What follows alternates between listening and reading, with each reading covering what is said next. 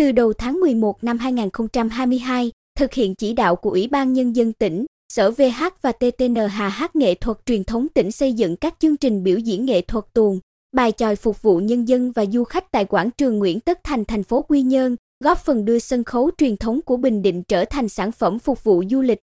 Cùng với việc xây dựng các tiết mục tuồng, bài chòi thực hiện nhiệm vụ tuyên truyền và biểu diễn phục vụ công chúng, nhà hát nghệ thuật truyền thống tỉnh còn bảo tồn, phục hồi, nâng cao nhiều vở diễn, dàn dựng các vở diễn mới để làm đa dạng, phong phú kịch mục. Từ đầu tháng 11 năm 2022, nhà hát được giao thêm nhiệm vụ xây dựng chương trình biểu diễn nghệ thuật định kỳ vào tối thứ Bảy hàng tuần tại quảng trường Nguyễn Tất Thành để phục vụ nhân dân và du khách. Nghệ sĩ ưu tú Huỳnh Thị Kim Châu, Phó Giám đốc Nhà hát nghệ thuật truyền thống tỉnh, kiêm trưởng đoàn ca kịch bài chòi Bình Định, cho biết nhà hát triển khai cho đoàn tuồng Đào Tấn và đoàn ca kịch bài chòi Bình Định xây dựng các tiết mục nghệ thuật, luân phiên biểu diễn tại quảng trường Nguyễn Tất Thành đảm bảo sự tươi mới để phục vụ người dân và du khách. Bên cạnh các chương trình ca múa nhạc tổng hợp, còn lồng ghép các tiết mục ngắn giới thiệu nghệ thuật tuồng, bài chòi như múa trình tường, múa chăm, hò đối đáp, biểu diễn hòa tấu, độc tấu nhạc cụ dân tộc để giới thiệu nghệ thuật sân khấu truyền thống với công chúng.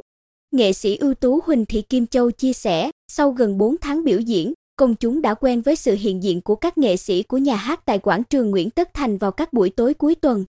Chúng tôi từng bước lồng ghép vào chương trình các trích đoạn tuồng, bài tròi trong những vở diễn chủ đề về lịch sử, xã hội để biểu diễn, giúp người dân, du khách hiểu hơn nghệ thuật đặc trưng riêng của Bình Định.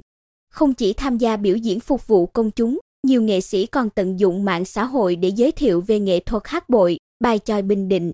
Tại mỗi điểm diễn, nghệ sĩ Thùy Dung, diễn viên đoàn ca kịch bài tròi Bình Định, thường livestream trên trang Facebook cá nhân khung cảnh biểu diễn, giới thiệu các trích đoạn cũng như nhân vật trong vở diễn, không khí khán giả đến thưởng thức bài tròi ở mỗi điểm diễn. Nghệ sĩ Thùy Dung tâm tình, bạn bè trên Facebook của tôi rất nhiều, đa số là nghệ sĩ ở khắp nơi trong nước, nên tôi chia sẻ lên Facebook là cách giới thiệu sân khấu nghệ thuật truyền thống ở Bình Định. Từ đó, bạn bè của tôi có thể tiếp tục chia sẻ, giúp quảng bá nghệ thuật tuồng, bài tròi Bình Định đến rộng rãi với người dân, du khách cả nước thông qua mạng xã hội.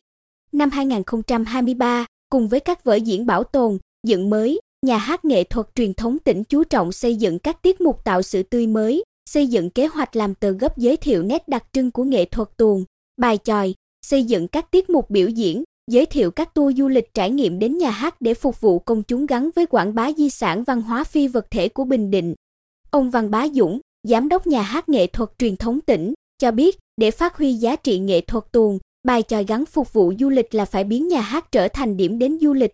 Muốn như vậy, chúng tôi cũng phải bắt tay thật chặt với Trung tâm Thông tin xúc tiến du lịch Bình Định, Hiệp hội Du lịch Bình Định để phối hợp đưa du khách đến nhà hát. Về phía mình, chúng tôi cũng đang có kế hoạch bổ sung tư liệu, hiện vật cho phòng truyền thống nghệ thuật bài chòi, xây dựng các tiết mục giới thiệu các trích đoạn tuồng, bài chòi với thời lượng ngắn từ 10 đến 15 phút.